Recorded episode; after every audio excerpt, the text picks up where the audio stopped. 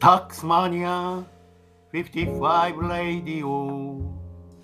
さあ始まりました。タックスマニア55のラジオ。ユーデミータックスクリエイターの税理士細川武です。ユーデミーベストセラー講師の細川武が皆さんに税金の話を噛み砕いて分かりやすく伝えます。長年特殊な仕事をしてきたタックスマニア55が特殊な国際税務等のお話以外にも何か皆様のためになる価値を与えるようなお話にフォーカスして価値を届けます。初学者を意識してお客様の悩みを解決する立場でお客様が私のユーデミーコース受講後の未来の姿を容易に想像できるような最終的にはターゲットを絞ってビデオの制作を続けていきます。その制作過程で考えたことも喋ります。え本日は第174回匿名組合の共同事業性その2をお話しします。匿名組合とは何かということで、すでに昨日皆様にお話しておりますが、おさらいをしておきます。匿名組合は地球地中海貿易が起源とされていて、貴族と船長が、匿名組合員と営業者が匿名組合契約を結びます。貴族は名前が出すことができない。名前を出したくても出せない。そして船長は一山当ててやろう。でもお金がないと。そういう利害が一致して船長と貴族の契約が多くの場合複数結ばれると。しかしながら貴族同士は誰がどのような匿名組合を結んでいるかはわからない。つまりスポンサー同士はどのような船長とそのスポンサーが関わっているかはわからないというですね。匿名組契約が複数あることによって地中海貿易は成立していたわけです。大成功すれば凱旋帰国。え匂い消しのブラックペッパー。非常に重宝されたんですが、肉の匂い消しになるブラックペッパーを持って凱旋帰国。1億の元手が100億、200億になることも少なかったというふうに言われます。え儲けは折半。半分は貴族のものになり、半分は船長のものになるわけですが、営業者である船長が匿名組合員である貴族に払う匿名組合配当金、え半分は払うよということですね。その半分には損金制、費用になるという性質があって、えいわゆる配当金とは違って数少ないパススルーエンティティとして重宝されてきました。それが頂点に達したのが1990年代であります。いわゆる魔法の杖として匿名組合契約は重宝され TK ストラクチャーとして非常に有名になりました。一番が、えー、実はですね、日本外乱都事件でも出てくる日本とオランダの当時の租税条約の第23条その他所得条項を組み合わせたスキームであります。オランダでは一定の条件を満たせば、それが得る各オランダ法人が得るパスするエンティティから払われるですね匿名組合配当金は課税されないというのがあります。そして通常国際取引では匿名組合配当金には20%の源泉所得税がかかるわけですが、その当時の日本、オランダ租税条約によればですね、源泉所得税もかからない。つまり、源泉地価税もかからない。居住地国家税もかからないということで、えまさに魔法の杖ですね。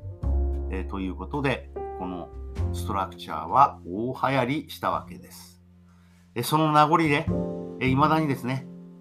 えー、発するエンティティとして匿名組合は重宝されているわけですがえようやくそのことの重大さに気がついた日本の、えー、東京国税局はですね、えー、日本外団と事件に対応するということで、え、東京高裁平成19年6月18日判決なんですが、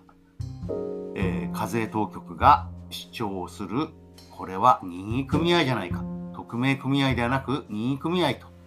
えこのような考え方でスキームを否認しようとしたわけです。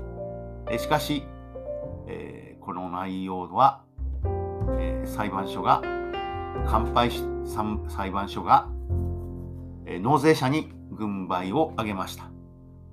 国税当局は、え完全敗訴しているんですね。まあ、高級的施設というのは支店、建設、代理人の3種類があって、えー、仮に匿名組合ではなく任意組合ということであれば、えー、外国にいる匿名組合員は、えー、高級的施設、えこれに該当する営業者たる内国法人を持つことになるんですね。えですから、国内の法人から支払われる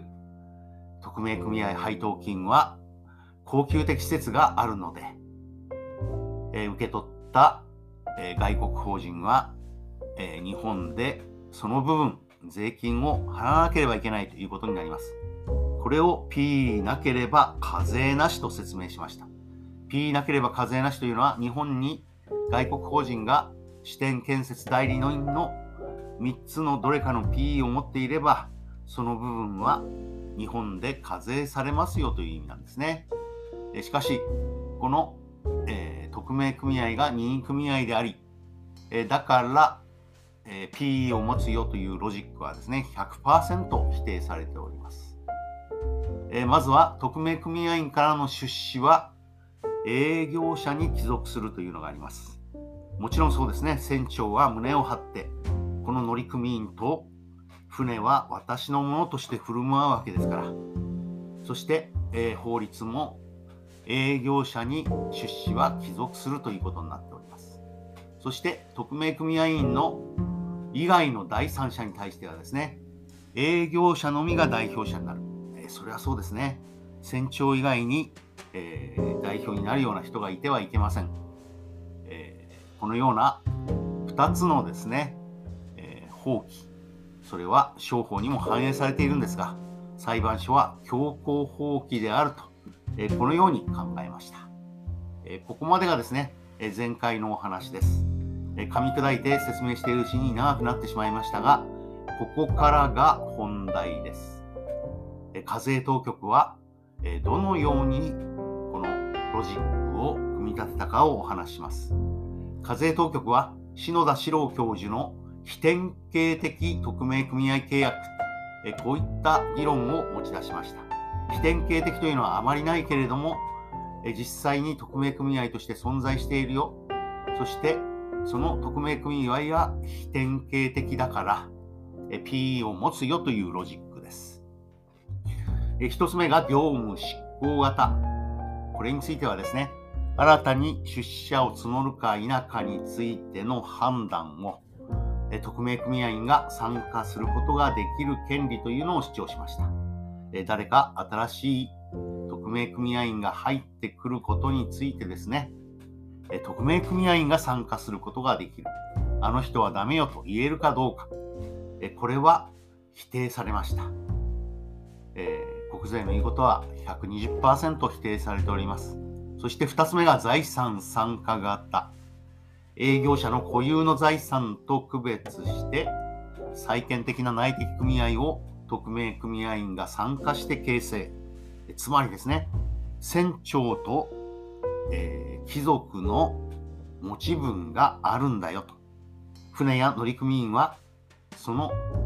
船長のみならず貴族が一緒に持ってるんだよと。財産参加型というのも主張したんですが、えこれも国税の考え方は120%否定されました。業務執行型にせよ、財産参加型にせよですね、ー、どういうことかというと、これらは、えー、ドイツ法である。今問題になったのは日本の商法ですよ。そして日本の商法を書き換える日本オランダ租税条約ですよということを裁判所ははっきり言いました。ドイツの業務執行型財産参加型起点系組合が否認されたわけではなくですねそんなロジックを持ってきてもダメですよというふうに言われたわけですね。でここで一つ、えー、日本外担当事件控訴審が課税当局のメルクマールを120%否定したということが重要になってきます。え問題はここからですね。えそれでは、え参加型の業務、え執行型のですね、えこのような匿名組合は匿名組合として認められた上で、え何らかの、えー、匿名組合以外のものとして、え例えばその匿名組合が、え何らかの、えお仕事をしていていや参った。ちょっとストップ。